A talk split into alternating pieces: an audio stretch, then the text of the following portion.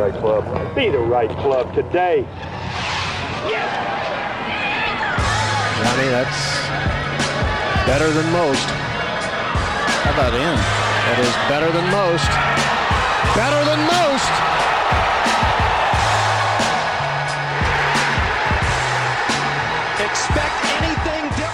Ladies and gentlemen, welcome back to the No Laying Up podcast. Soly here, an absolute thrill to bring you for the first time Adam Scott on this podcast. want to give a special shout out to our friends at the Slync Dubai Desert Classic for helping set this up. The Slync Dubai Desert Classic, fondly referred to as the major of the Middle East because of its legacy and the world class field that it attracts every year. It's the longest running European tour event held outside of mainland Europe. It began in 1989. It's going to take place this week from January 27th through the 30th. This is the 33rd staging of the event, now elevated to a Rolex Series event, prize fund of $8 million. Held at the Emirates Golf Club, the first fully grassed 18 hole course in the region. A roll of honors features 11 different major champions, including the likes of Tiger Woods, Rory McIlroy, Seve Ballesteros, Ernie Els, many, many more. Many memorable moments to look back on.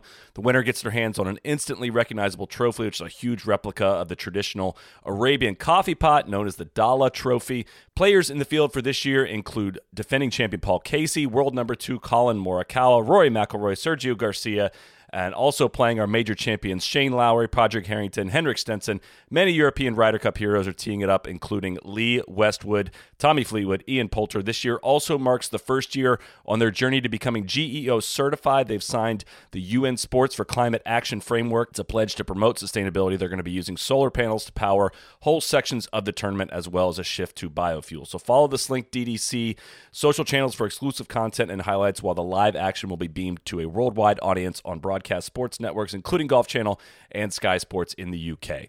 Without any further delay, here is our interview with Adam Scott. So, off the top of your head, you got to answer as fast as possible. Do you know how many years for you this is now out on tour?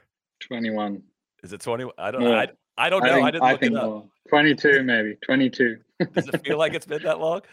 no, it doesn't really. No, that's a lot of years. That's half my more than half my life. It's a lot of golf, but no, it doesn't. I I really think the tour kind of keeps you young at heart some way. I've probably aged plenty, but I don't feel like it. Well, it's funny because you know I got a lot to lot to ask you, but one of those things is we don't really know when you're going to pop up. Golf fans, you know, you you're you're a global traveler, you play everywhere, and you know you know we're recording this ahead of Abu Dhabi. You're going to play Abu Dhabi this coming week, and then you're also teeing it up in the Slync Dubai Desert Classic. I saw the you haven't played there since 2002. Does that sound right? What made you change your schedule I around? think so. Lots of things, you know, been quite a few changes the last couple of years for everybody, of course, but also um, my family's relocated uh, and we're living back in Europe. And this Middle East swing is obviously very convenient. It's very close by.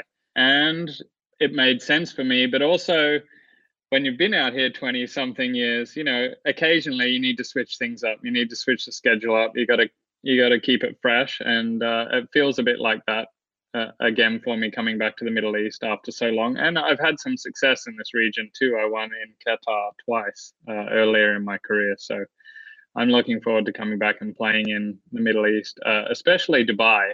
It's been 20 years since I played there, which is incredible. So I we it may be a whole separate non-golf podcast that we do sometime down the road. I got a lot of golf questions to ask you, but you know, you you you famously have a very private life, and we could we could talk some about that. But what do you what do you do in Dubai? It's a you know I, I'm curious into what you do off the course uh, when in a city like Dubai. Well, it's been so long since I've been there. Is uh, I think it's going to be unrecognizable. Obviously, I've seen it on the telecast of the tournament in recent years, and I'll just talk about little bits I know. Like Dubai Marina wasn't there when I played there last time, and now there's a hundred something skyscrapers around the marina. So it's going to be quite an experience going back there. I, I know it's pretty hectic. There's plenty of things. My family's going to be with me, and they're going to want to check a few things out for sure. So I think I've got to take a trip and see this Burj Khalifa, the tallest building. I mean, I- I think that's if there's one tourist kind of thing that I get up to that week, I've probably got to go down and see that with my own eyes. Well, so tell me about you said you're living full time or you're living now in Europe. I don't know what full time constitutes for you because you've Yeah, I, right. I I I don't know where you live and I follow golf extremely closely. I know there's Bahamas, Australia, but I just in reading about what the last two years have been like for you, I feel like that's kind of an underreported story in the world of golf in terms of the quarantining you've had to do. I'm wondering if you could kind of tell us about that and maybe why you ended up, you know, living in Europe now. Yeah, I think, look, until about May last year, it was very, very difficult not being based in the United States.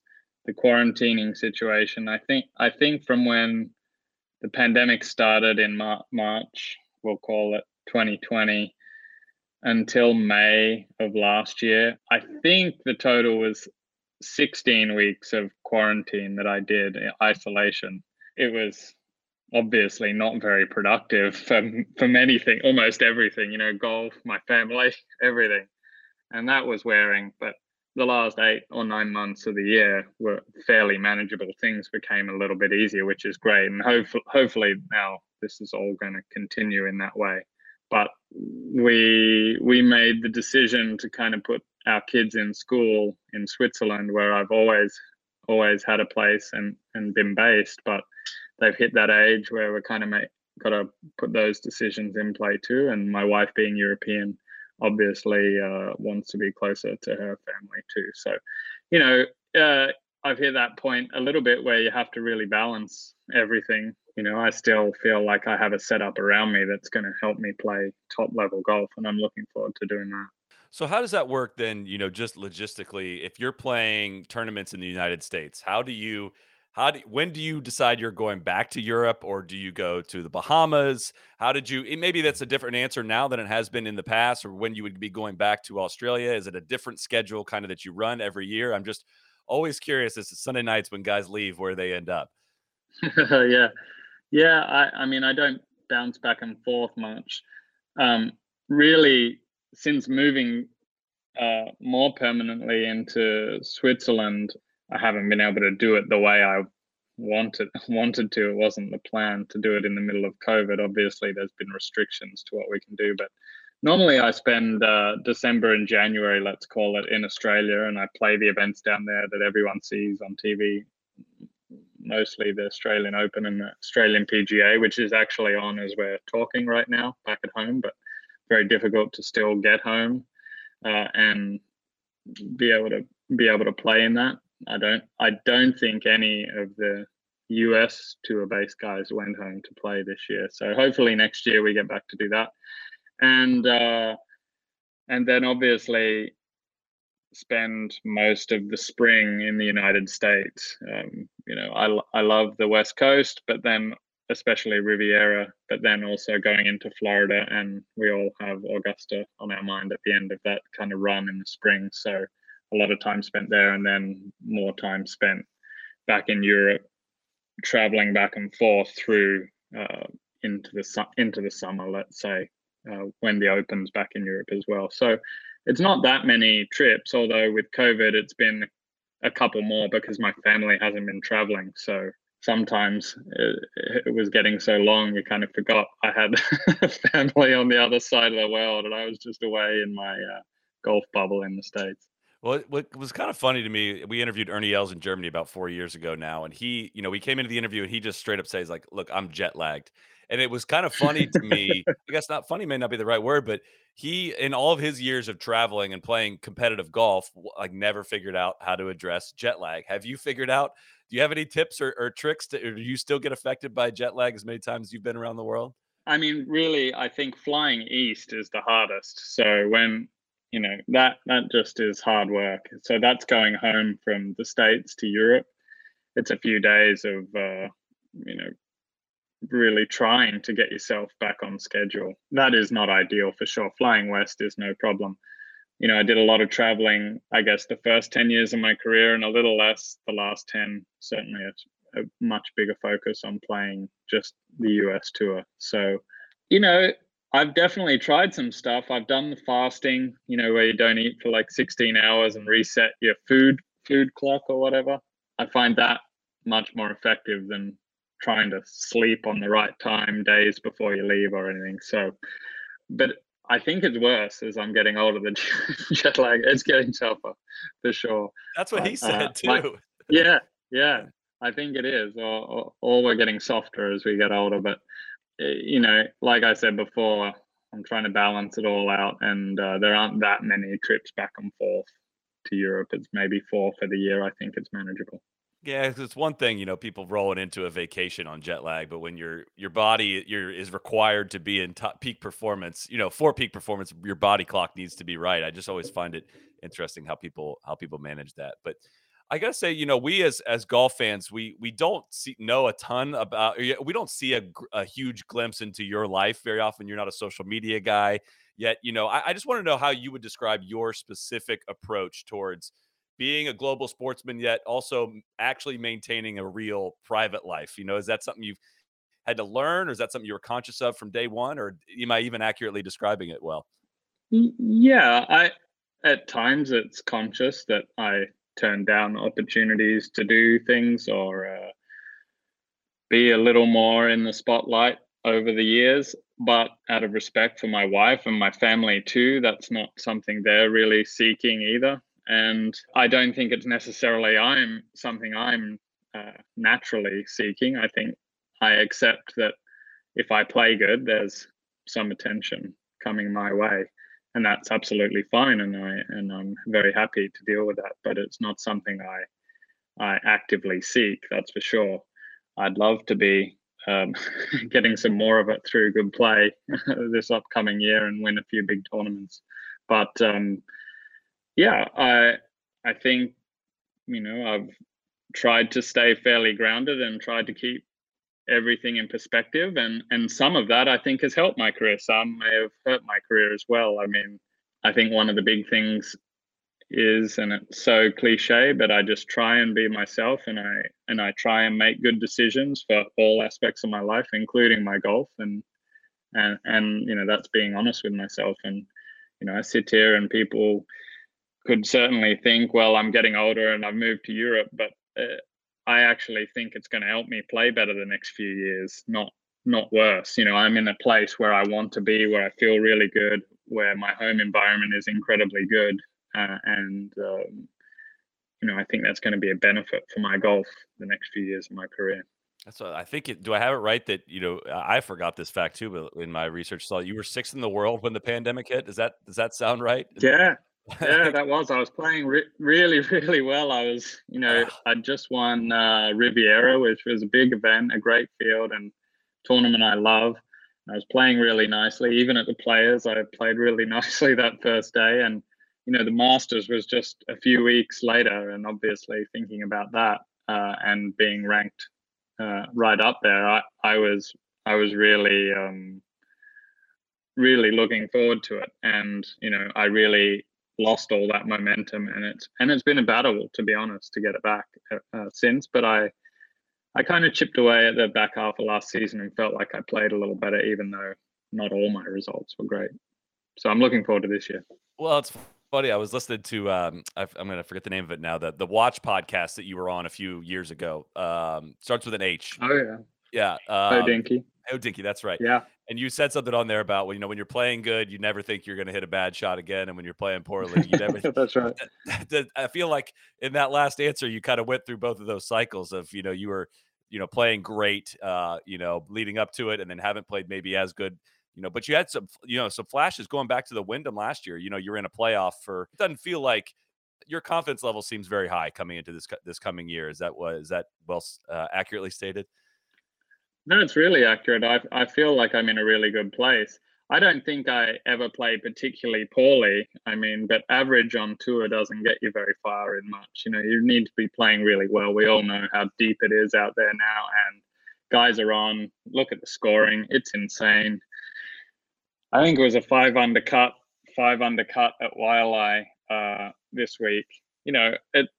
I've played there for a long time, and that that's can be a tricky little golf course, and that's really deep for two days there. Uh, you don't have to do a lot wrong to shoot four or three under there, and and you're going home. So um, you've got to really be on, and uh, you know I think observing this scoring has changed my attitude going into this year a little bit uh, that I that I need to kind of get a little more aggressive on the course right out of the gate and just go and you know get swinging at it. And if I miss a couple more cuts here and there, then that may be the case. But there there are so many guys really swinging for the fences and and attacking golf courses and shooting low scores.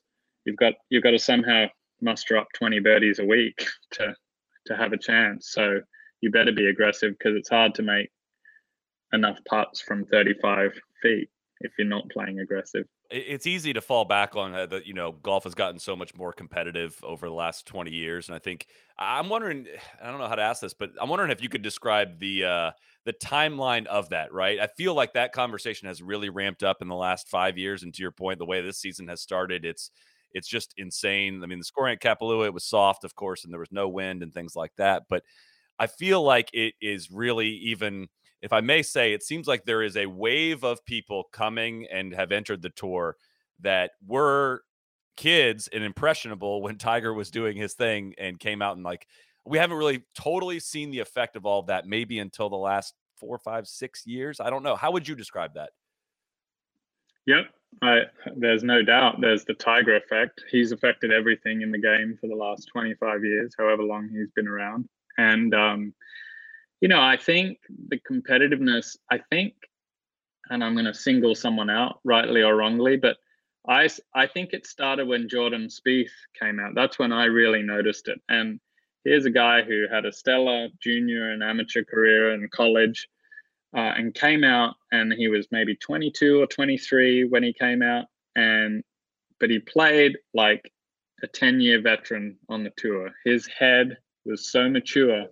And uh, no doubt inspired by Tiger and uh, everything that Tiger had done, the perfect age to just fo- follow in his footsteps, let's say, but also the information that's been collected now over the last 20 years and been able to be processed and then given to young players to help them with managing their game and understanding how to score better. And that process used to take four, five, ten years of experience on tour to learn how to be a, a smart golfer.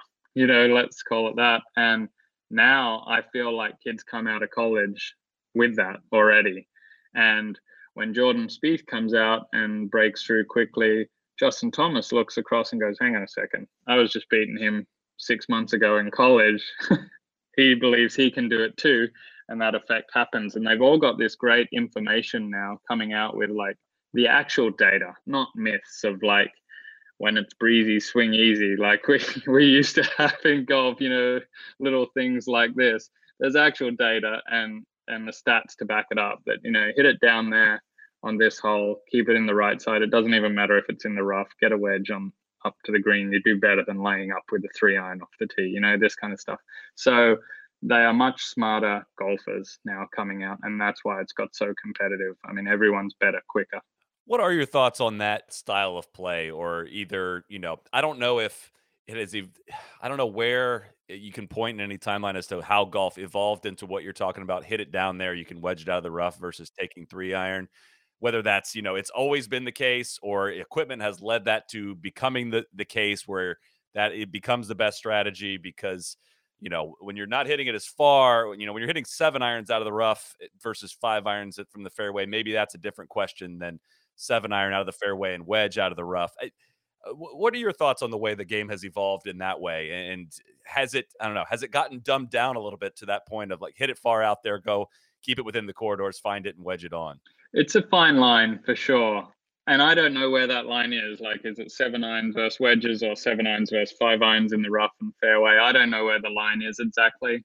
It's always been a little bit that way, but I think more guys are able to shift the ball down there now. I think guys are generally better athletes, let's say that, generally able to swing at a at a higher speed and the equipment encourages that and it also helps that too. So there's so many factors in this and and that's how it's evolved in the professional game. And you know maybe no one's pushed it well no one has pushed it further than Bryson of course and he's done incredible and he's proven it at a US Open as well that he that he can play good like that and win a US Open convincingly as well. I got to add. The only difference I see, and it's not a criticism at all of anyone, it's just an observation, is that the consistency is not the same as as the previous generation or the generation before that in my in my opinion and that's doesn't make it better or worse at all it's just my observation i think we all play a little more gung-ho and when we're on it's incredible stuff. You know watching dj when he's at full flight is just insane. So is rory.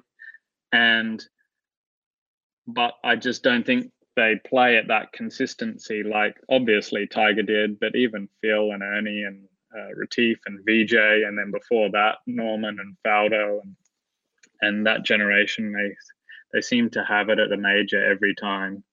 Um, in fairness, guys guys string twelve or eighteen months together, but I think these guys strung decade well, a decade together where they were like that now. Um, Jon Rahm's playing really consistently well, so he might have found you know the perfect spot. A quick break here to check in with our friends at Callaway. I told you guys that we had some cardboard boxes that were starting to show up at the Kill House. That means our new equipment is here. The utility wood has finally come in for me. I've been talking about getting it for a long time. I know DJ got his and loved it. It's looking like a golf club that I'm going to be able to land and hold greens with from about 235 to 240, which is exactly what I'm looking for. Haven't tried it on the course yet. Also showing up are our drivers. I need to get with my guy TC. They have so many offerings when it comes to the driver that you got to make sure you're getting the right one. The Rogue ST Max D, which is a more forgiving model for players who slice, all the way up to a compact low spin head for better players in the Rogue ST Triple Diamond LS. I think that's what I need, but you really need to talk to a fitter. Callaway Golf offers free custom fittings over the phone with their distance fitting program. I think you just kind of every year you're going to need to do a little bit of tweaking, a little bit of understanding. You need to have a background understanding of what the different clubs are going to give you. You can go to callawaygolf.com slash custom fitting to get that information. I can't wait to get my stuff dialed with this new Rogue ST. Again, callawaygolf.com slash custom fitting to figure out which Rogue ST model is great for you. Let's get back to Adam Scott tying back in what we were talking about though with it, getting more and more competitive every year it might just be harder and harder to string a decade together yeah. right where if you're absolutely if you're off by a half of a standard deviation that that no longer means maybe you're a top 10 player in the world and that's uh yeah it, it seems like it's getting harder and harder and harder to separate yourself out and that's what makes what jon rahm's doing right now extremely impressive even if the wins haven't you know necessarily been racked up it uh to be up there at that consistency. That's that seems to be like what so many guys fall back on talking about their games that they're looking for like what Jon is doing. You want to, you know, you want your peak weeks, of course, but everyone seems to be wanting to uh, you know, increase their consistency. Is that can you speak to that at all? Mm-hmm. Yeah, it's interesting. I, I think it's it's something is an enviable thing to have, being really consistent if you're playing at Jon Rahm's level, he's playing consistently well all the time. Is he racking up enough wins? I think if he just keeps doing what he's doing, he's going to win a lot of tournaments and he's going to be really great, one of the all time greats. But for me, I'm now at a point where I'd rather drop a bit of consistency and just rack up some wins, you know, when I'm on. Not talking about consistency, but I just look at Brooks and think, you know, he got it together for a couple of years here and bagged four majors and maybe two other events. But he played well on the right weeks, in my opinion, and and I think anybody out there would be pretty happy if I dangled four majors in front of their nose over the next three years, let's say. Hmm. Well, you had a, a, comment. I don't remember exactly when this was said. I think it was, uh, you know, in a press conference or something at some point. You said uh, I think you got to identify there's probably 10 or 12 serious competition events during the calendar year, and the rest is a bit of entertainment, really. But the thing for all of us is trying to peak for those 10 or 12 serious events uh, and use those entertainment events to get prepared and get ready. I, I don't I, I, I don't know what my question is in relation to that, other than trying to what are those events in your mind and has that landscape changed over the years right because it feels like we are every year we're adding on at least maybe coming off this last 15 16 months or whatever with olympics and all of the majors that were jammed in wgcs players all this stuff it it's really hard to get really amped up for individual big events when there seems to be so many big events i don't know if you have any perspective to add on that comment you made yeah i think i think I don't know what the question was asked. I can't remember that, but I, I kind of, I think everyone's probably got the four certainly four of the same important Sure. events. And and then you have, you know, for me, you know, I love the players, I love Riviera, I love the Australian Open. You know, it's got a a sentimental place in in my ranking of these 10 events that I think are really important and they're the ones I peak. But you know, you can't peak for 20 to 25 events a year. It's just not going to happen. And the way I look at it is you want to look at where you want to peak and which ones are really important for you to play in, and then use the other events that you're required to play in to get to where you get to where you want to be. But when when tours, whether it's the PGA Tour or European Tour, have 52 events, I mean, you can't treat them all as um, serious championship golf. Uh, uh, you can't play them all for one, but they can't all be so important. You know, we have to have some separation. And so, in my mind, I pick the ones I like, basically. on this podcast we talk a lot about you know the seeming uh, shifting tides of professional golf with challenging tours and the tour's response to challenging tours where how do you if where from where you're sitting how familiar are you with changing tides would you describe it like that or how do you see see things shaking out Yeah, it could be a bit of changing tides. I mean, everything changes uh, eventually. I mean, if if stuff stays the same, it's not going to go well. Certainly in this kind of fast evolving world we're living in now. I mean, technologies, you know, if you're not moving forward, you're in real trouble. So everything's got to change. And this has certainly been interesting last year, let's say, um, with challenging tours and, and the moves other tours have made. you know, jockeying for position uh, to kind of hold that hold their ground or uh, cement their place uh, in professional golf. I think it's an interesting place being a international player looking at this and you know I sit from an Australian perspective and see Australian professional golf really struggling not necessarily in talent but on what's on offer at home has really really suffered over the last 20 years I would say. Um, it's been a slow decline and we were fortunate to have Greg Norman and he inspired a generation and then Jason Day and I both became world number one and won majors but it wasn't enough to to keep things going in Australia. So you know I think change for the international side of things certainly would be a good thing of course the US tour doesn't want too much change uh, internationally or challenge because it could affect their tour in a negative way potentially I don't know if uh, I, I feel like there's room outside of the United States certainly for for some big events to happen around the world, and I and I certainly would support that. That's what uh, one thing I wanted to ask as well is that Australia truly has some of the greatest golf courses in the world, yet we very infrequently, if ever, see the top players in the world compete on those courses. And we did get to see that in December of 2019, and it was honestly some of the best golf viewing for a golf junkie like that I've ever seen. A firm and fast Royal Melbourne that was set Yeah. up absolutely perfect. You know, there was I don't think there was a drop of water that was put on that golf course that week and it was great, right? And I, I- just wonder how we get to a place, if we ever do, where you know, I think there was a WGC down in Australia in the early 2000s that people didn't show up for, and they panicked and never went back. Does that sound right? But how can how can we change? How can we get the top players in the world to Australia to play? What would have to change to do that?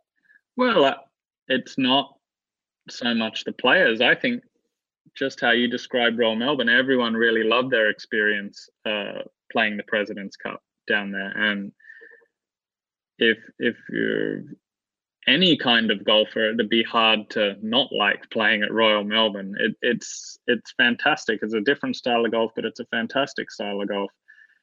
But you know, this is the commercial realities of professional golf, and that's what it is. It's a business. It's a business uh, for the players. It's a business for the PGA Tour, and you know the market is not huge in Australia, so someone's not making a lot of money by doing an event down there, and these are the realities. But for the balance of the whole thing, you know, we hear grow the game, grow the game so much, but you know, I think that's wonderful. But if someone doesn't make money, then they don't grow the game in certain play. I'm not just saying Australia; it could be other places too. But I feel like, and of course I'm biased, but I would love to see the top players come down to Australia a little more often. I think it'd do wonders for golf in our country moving forward. And also, I think everyone would enjoy it very much. So hopefully, we can get down there a little more often than every kind of 12 or 20 years for the President's Cup or whatever it is. that's where I, I, I think you know, at, at, some point there needs to be some shifting towards the entertainment aspect of golf for golf fans. And maybe mm-hmm. this is just me as Absolutely. the golf sicko, and maybe it doesn't. Maybe watching golf in Australia isn't that appealing to the masses, and that's how a lot of decisions are made with the entertainment aspect of professional golf. But at a certain point, it, it you know everything, especially with all these conversations around the you know the the things that are being done to sweeten the pot for the different tours, it seems great for players. It's more money. It's you know it's this, it's this, and I I'm just of the opinion that more money doesn't make for the most entertaining golf for for fans. I think it's good to be rewarding the top players and you know getting them all on the same course at the same time. But um, just curious if you had any perspective on the entertainment aspect of of that. And I know you're sitting in a different seat than I am, but I'm eh, I'm curious to pick anybody's brain on that. Yeah, no, I I agree with you completely. Like I said before, I don't think having 50 events on whether it's the now DP World Tour or the PGA Tour is overall thrilling for people to just tune in every week and watch whoever's playing in somewhat diluted fields with the same format. You know, um, I think. But what also has to happen is there needs to be some recognition. There needs to be separation. There's serious golf tournaments, and then there's some entertainment stuff. And I, you know, think back to a little bit years ago, uh, like the Skins game or uh, something. And I know they're not dead and buried. I know that there's the match these days and stuff. But in in what we are used to seeing of, of FedEx Cups and rewards and and big things, these kind of pale in comparison and are somewhat meaningless. And I'm not I'm not sure we've dialed in the great entertainment yet. So I would definitely like to see some things change in that respect. I think there's a place for both, for sure. I think it'd be good. I think it'd be entertaining. I mean, for anyone listening who knows about cricket, cricket's done exactly that, and it's continuing to evolve, and it's been fantastic for the game. I mean, I've I've never played Phoenix, but it's kind of got that feeling to me that it is more about the entertainment, and and that's absolutely fine in my thing. You know, it's my whether I want to go and play or not is a different thing, and I and I think I will go and play sometime soon. But um, you know, I I think we've got to look at all that kind of stuff and and help the game evolve and do a few different things to help grow the game. And that's where I feel, you know, I was critical years ago. They missed the boat with the Olympics on that for me. There was an opportunity to put some new formats in, not reinventing golf, but some teams, some mixed teams, some good stuff that could be really different to watch. And I, and I felt like just having the medal for the men and the medal for the women was a little soft for where professional golf is at, and and not having a big enough impact. People love team golf, man. I mean, you, people yeah. love the Ryder Cup, the President's Cup, the Solheim Cup. Like all of it is, it's your favorite weeks of the year as players, and that's just that um, and man, granted, there's some scarcity elements to that, and you can't oversaturate that. And um, but there's a reason why that stuff is at the tip of your tongue whenever you guys tell stories. I mean, it's it's just a whole different whole different vibe. So yeah, it'd be interesting to explore for sure. I think. Well, I want to go back to 2012, which I promise we'll follow up with 2013 very shortly after that. But I'm, I, I don't remember this quote, but I found this. You said shortly after the 2012 Open at Lytham, you said, "I'm very disappointed, but I played so beautifully for most of the week. I really shouldn't let this bring me down. I know I've let a really, really great chance slip through my fingers today, but somehow I'll look back and take positives from it."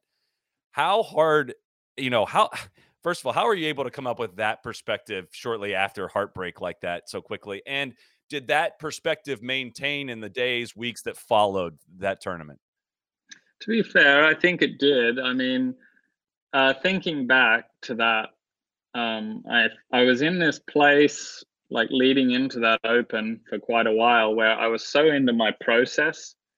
Uh, you know, I'd changed a few things because I wasn't happy with my performance in majors for 10 years. I think I really played my worst golf at big events, and I'm sure I won some other events, but was underperforming at the majors. And all of a sudden, I kind of, you know, the Open was on my clubs that last few holes, and I let it slip. But I was so into the process that uh, the the result didn't bother me so much then, other than now I know I can win it, one of these things. You know, I, I here it is. It was all up to me, and I blew it absolutely.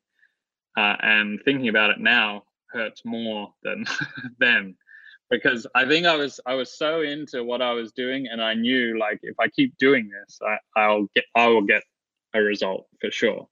But when you think about what I, the reality of what actually happened, it's pretty hard to think, wow, I I, sh- I felt like I could have won the Open and have a claret jug, and I don't. And I had a couple chances since, and I also didn't win those. So, I mean, for me, uh, it's probably the one event now that you know I am I have to win before the end of my career. But do you think you would? And uh, honestly, do you think you would have turned around and won the Masters two two majors later if not for that heartbreak? Do you think if you win that claret jug, do you think you also go out and win the Masters? Impossible, impossible to know. I, exactly. I, I would hope, I would like to, but it made sure I was going to win the Masters. I mean, I just, I stayed in this process and this mindset of like, I will just keep doing what I have to do to get this done and get better and better and better. And I went to Kiawah just a few weeks later and I was playing so great. And I think it was Friday. It was so incredibly windy in the afternoon. And like I was happy with my 75, but it kind of pushed me so far behind Rory, who was steaming. And then I had to get in my head, right, it's eight more months before yeah. I get a I get a crack at this thing. But but I really it was it was very much a focus and um, I remember my coach telling a story once that he could see in January when we were kind of getting things going for the new year. He's like, "No, nah, Adam's going to win the Masters." He could he could see like I hadn't wavered from that kind of focus and stuff, and I thought I thought that was interesting. But I think I was really just into what I was doing at that point because I, I asked that strictly from the butterfly effect. You know, uh, you know, maybe you would have won four majors had that happened, but it, you know, your your pairing probably changes going into the Augusta, and the hype mm-hmm. around it probably changes. Like something would have been different, and you may have won by eight for all we know. But it, I do, I, I, I remember when when Kyle Stanley lost the the Farmers uh, uh, about ten years ago now with the three shot lead on eighteen he turned around and won Phoenix the next week, and he said quickly, like, if I'd have won last week, I would not have won this week. But I learned from that. Mm-hmm. From that, you know, it, it, was more motivation, all that stuff. But I, I remember, you know, Rory lost the 2011 Masters, you know, with a lead on the on the back, or I don't know if he made it to the back nine with the lead, but he lost that, turned around, won at Congressional, and this time period, you won two majors after Lytham. I just remember that time period being this kind of redemption story. And I remember uh, mm. I, am just always curious to pick your brain on, on, you know, if you think if there was something you took away from that that led to to 2013, but your answer on how pro, pro, process based you were, I think, is probably the answer to that. I, I think so. Yeah, there was there wasn't anything. I mean, I I also remember like the the hours after and doing media. I mean, it was a blur. I was a bit numb. I didn't know what to feel. I mean, part of me, my head was in this process, but I, I know I've just blown it. I, I really didn't know even what my emotions were. I couldn't believe it happened somewhat. I was just uh, numb was kind of the feeling I think I I used to describe that. So, you know, fortunately, I kind of stayed stayed in that and uh, look, I have to give credit to the team around me at the time. I think they kind of brushed it off quickly and we didn't dwell on it too much. We didn't overanalyze how bad was this and how bad was that and fill my head. There was so much good and that and that's what I really felt soon up once I got back on the range. It was like, oh yeah, I'm still hitting it good. I can do some damage with this. So um, that that attitude certainly helped carry me through to Augusta. And I think all the mistakes I made at Lytham down the stretch, I didn't make any at the Masters. It was just yeah. really great golf and a good battle with Angel. Yeah, and so take us to, you know, I guess after winning the Masters, if we're gonna we'll zoom past the playoff and all that first. Did did life change for you maybe as much as you thought it would becoming a Masters champion? Yes and no. I mean, it is incredible how much recognition outside of golf the Masters tournament gets. Yeah. Really, I, I I haven't won other big major tournaments, but the reach of the Masters is really quite incredible. I think I think it is the green jacket, everything Augusta does, the you know the aura about the place. People people know the green jacket, and when they see it, it it's quite it's like this mythical object no one ever sees, and that was surprising for sure. And it's still to this day. I mean, I feel like I've signed every 2013 Masters flag there is, but they still get sent in on a weekly basis, and it's it's never a chore to sign one of them. But it's truly quite incredible how far the Masters reaches. Could you tell us the story of how the putt on the on the tenth green in the playoff went? I've heard, I feel like I've heard some stories about you know your communication with Stevie on that, and I want to kind of transition that into into the effect a caddy can have on a player at your level. But can you tell us exactly how that went?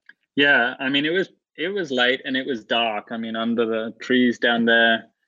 I don't know that I was thinking much about it at the time, but it was probably unrealistic to think we were going to play another hole. But uh, you know, you you get a sense for these moments. And this was actually the first time in my life I had a putt to win a major championship was this putt. I think I was really conscious of that at this moment. Like this is to win. I've never said that to myself before at a major, other than when I was like 13 on the putting green and back at the club at home, you know, I hit heaps of them. But uh, this one was actually to win. And we had a good look and it was it was pretty dark but we were having a good look. And i went back around and we'd done our usual routine. Steve was doing his and i was down behind the pot and he's standing over me. And i said i think it's a cup. In it and he said adam this is two cups. I mean it, he's doubled the read but and i said are you sure? Like have you seen this putt over the years? It's kind of i said something like he said adam it is absolutely two cups. It breaks a lot and I said, I'll go with that. Sure enough, I mean, I hit it pretty firm too. I felt like I hit a pretty aggressive putt. It would probably would have gone four feet by, but it caught the left half of the hole and went in. Now, I don't know if I started exactly two cups, but it's a hell of a line to trot out at that moment. But that was the beauty of Steve. That was one of many great things he is as a caddy, but that's how he delivers stuff. There, there is no doubt in his delivery of advice. And of course, he can be wrong at times, but that's what you want to hear as a player. And it was a hell of a read. And, and like, is it a?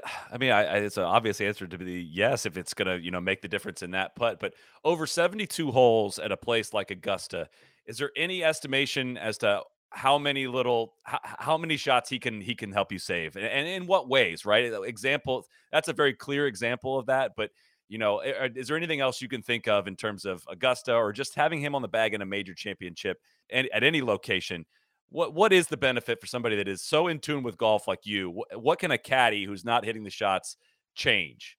Uh, well, he just has to really complement your style of play. Obviously, that's you know, it's like a relationship out there. It really is, and if you're not hearing the right things, it's not going to go so well. So he has to understand, you know, how you're playing on a particular day, and then how aggressive he might want to talk you into some stuff or out of some stuff potentially.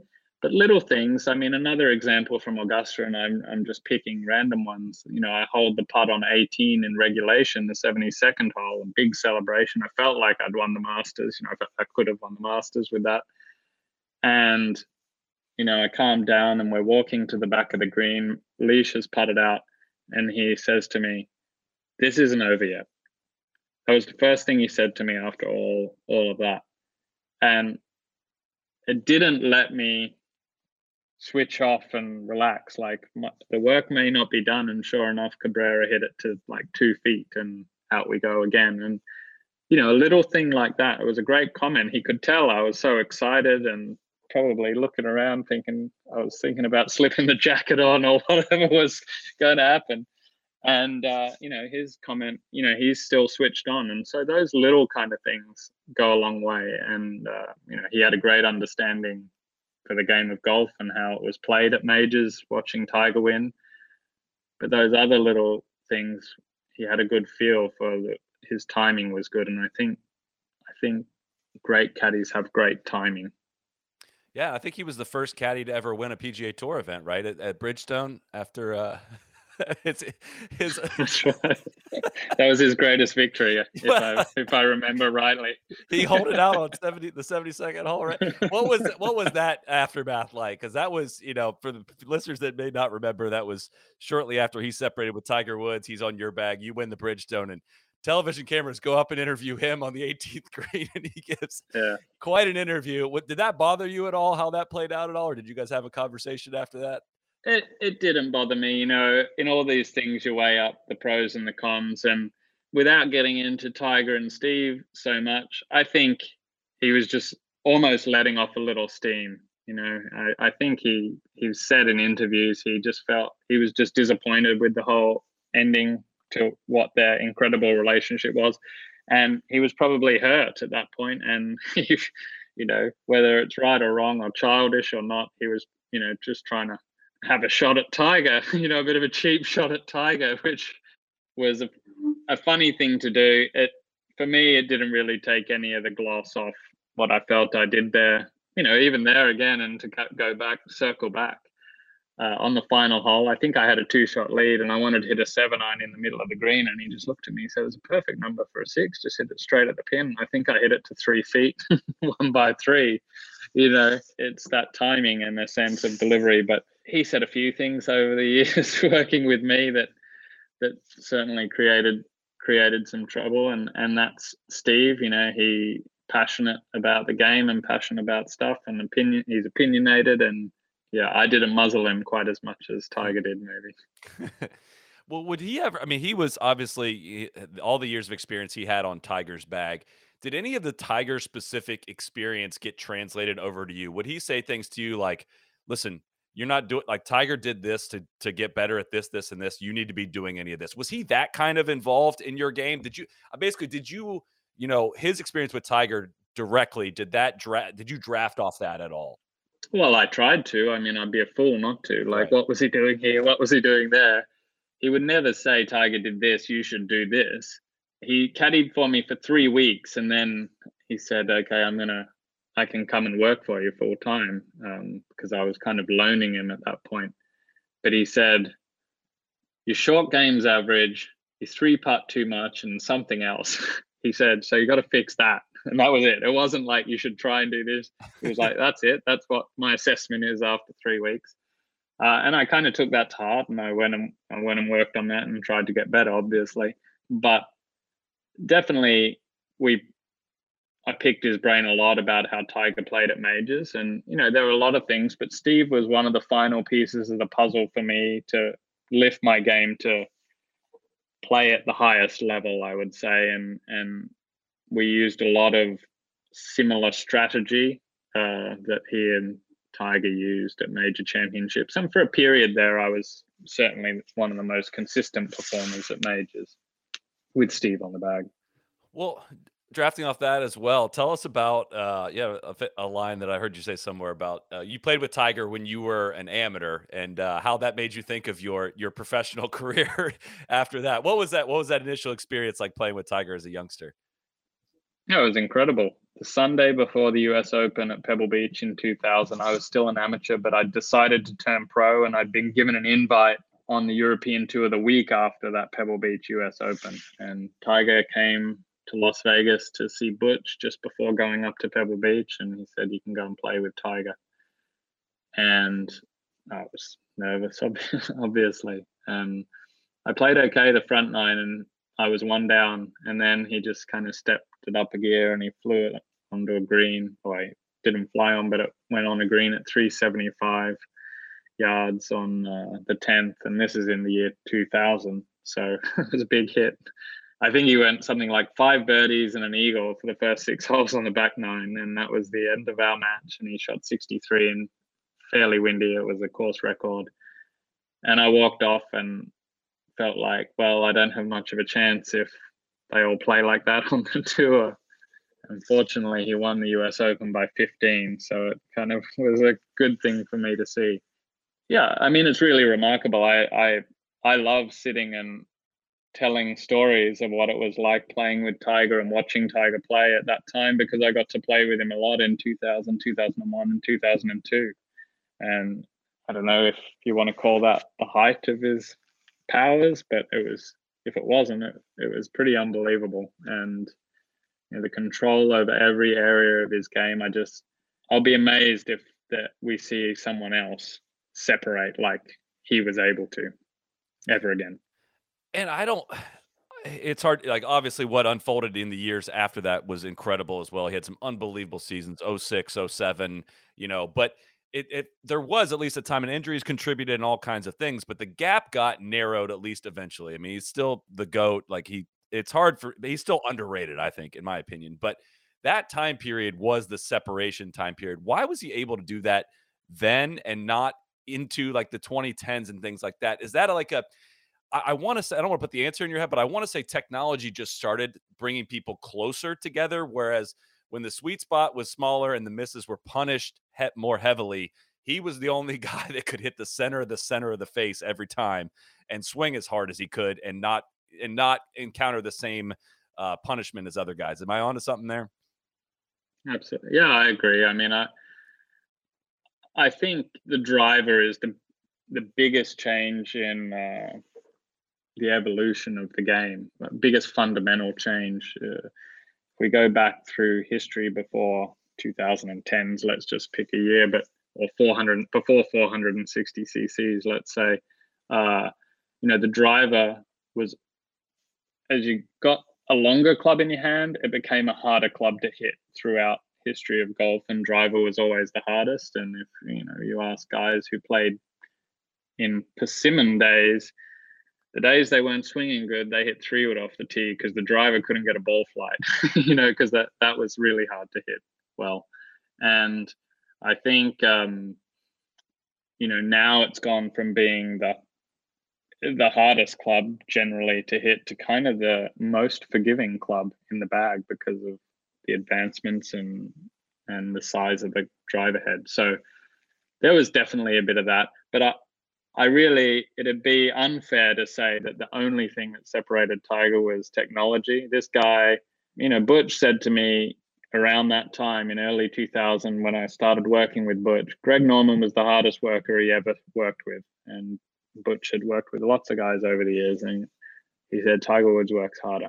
This guy was so focused on kicking everyone's ass and winning every tournament. You could see it, and nothing was going to get in his way he just took everything to such a ridiculous level. I mean, all all of it. I mean, which part do you want to talk about? I mean, the highlight reel is a joke. The parts, the chips, uh, the iron play, the long iron play, and the driving. You know, you watch him swing that driver at St Andrews in 2000. You know, it it is just unreal. The speed and then hitting that center of that small face is phenomenal stuff really wish we had strokes gained in that time period. It came shortly after that. I want to see his strokes gained approach in the year 2000. I mean, that had to be just astronomical. It's incredible. So, yeah. A Couple more things here before we before we get you out of here. You've you've played in I don't know how many Presidents Cup is, cups now. Is it eight or nine? I think it may be nine, nine maybe. Yeah. What is your thought on the on the status of that event and should it evolve in any kind, or are you you know, you, you haven't been on a winning side yet. Are you dead set on? All right, we're gonna we're gonna get this figured out until we win one of these. Can we just win one and let it evolve then? No, I'd love to win one. You know, just starting to develop this thing that they should just kick me off the team because I might be the jinx. Like since I've been on there, there hasn't been a win. But as I said before, I'm really open to the evolution of of these things.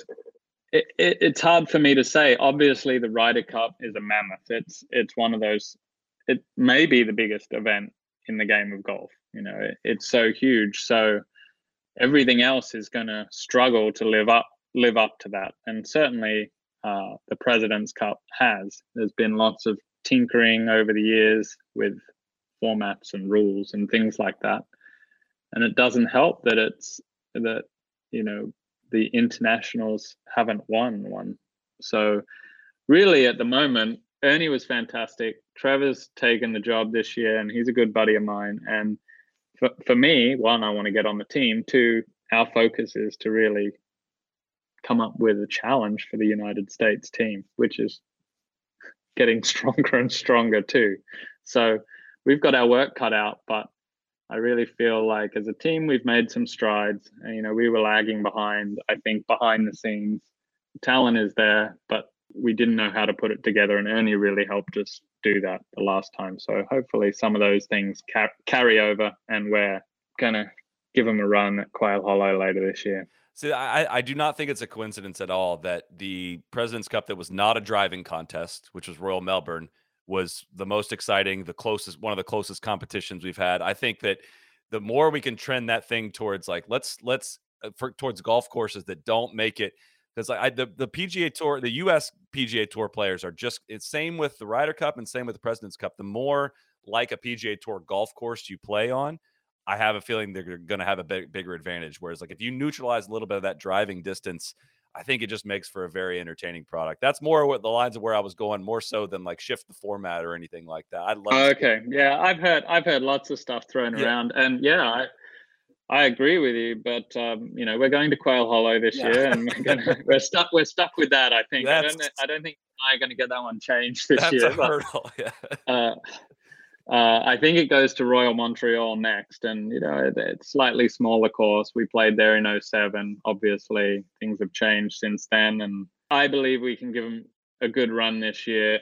You know, interestingly, we we were leading through the team section of the event last time, and that's usually our weak point, and and we didn't perform in the singles, and that's been where we were stronger in the past. So, look, it's just a tough team to beat. I don't care you can put the whole world versus the United States team and include Europe in that, and it's going to be a hard team to beat because there there are a lot of guys playing really great. Hopefully, when we get the chance to kind of have an influence on the course in Canada, um, we might call you in for a little setup help. I mean, I'm so rooting for the U.S. I just want to see it be a good. I, I know. it would be nice a couple quick hits and we'll let you get out of here. Uh, so you're you're known as a, one of the more fashionable guys on tour. I think you take a lot of pride in your fashion. But I'm going to ask you a different question in that regard. What's your biggest fashion regret of your professional golf career? There are definitely pictures of me um, off the golf course that I really think, but I'm not going to throw myself too far under the bus. I don't know. You know, I I wore uh, Burberry early in my career, and the full Burberry check shirt. Uh, I, I think I won a couple of events wearing it actually, and I look at that and I think, wow, is that really in style, or was I just way off the mark at that point? Um, I've worn some pretty bright clothes at times as well, but a lot of people have, so I, I kind of figured I got away with it. But I'm I'm not so sure I'd be wearing like fluoro. I think I wore like fluoro yellow pants at a US Open at Pinehurst or something, and I just got ribbed by the crowd the entire round. And my caddy was Tony Navarro, and he's like, Adam, why are you doing this to yourself? but uh, yeah, I mean, I mean, I'm a little older now. I, I can't pull that stuff off. I don't know if I could before either, but the Burberry that that was in style. I will attest to that. That's I think what yeah. really for okay. at least when uh you know my generation that was what put you on the map is like all right i want to look like that guy on the golf course but i was looking back at the the, the players highlights you you had a, a, a, orange mm-hmm. shirt on the sleeves were past your elbows i think back then which i oh, know yeah. that was the style back then but i i look back at that one i was yeah. like oh he wasn't a fashion icon yet yeah i was probably about 20 pounds lighter as well, lighter as well and uh, everyone was wearing baggy clothes like tiger that's kind of where i was Luck- luckily uh, luckily, you know, I've I've matured a little bit, and I also have Uniqlo as a sponsor, which is which is helpful. You know, I think I think we're a good fit for each other. Last one, and I don't know if this is two different questions. You know, if, if I was to ask you your favorite Australian golf course, or you know, you have one round to play left in Australia, where do you pick it? I don't know if that's two different courses, but Ooh. What's uh what what you got? If you if I pin you down, your one favorite. If you if you were saying tomorrow you're going to play golf in Australia. Where are you picking? Yeah, I'm going to upset someone with this yeah. answer down there. So you know, I'm going to say Kingston Heath Golf mm. Club is my is my one round. I mean, it's tough tough call, but I really love Kingston Heath. It's incredible. It actually, the tenth hole there is this short par three, and when they play professional tournaments there, we don't play it. They take it out because it's such a bottleneck. But you know, I'll throw it in. You know, certainly the top top five or ten par threes in the world, and it's about 115 yards. That whole area, man. If you're a golf junkie and you haven't made it to the Sand Belt of Australia, you you are truly missing out on uh, one of the great places in the game. But yeah. Well, Adam, thanks so much for the time. We're looking forward to watching you this week at the Slync Dubai Desert Classic. We really appreciate you spending some time with us, sharing some perspective on your career, and uh, hope to do it again sometime down the line. Yeah, thanks so much, man. I appreciate it. Be the right club. Be the right club today. Johnny, that's better than most. How about in? That is better than most. Better than most.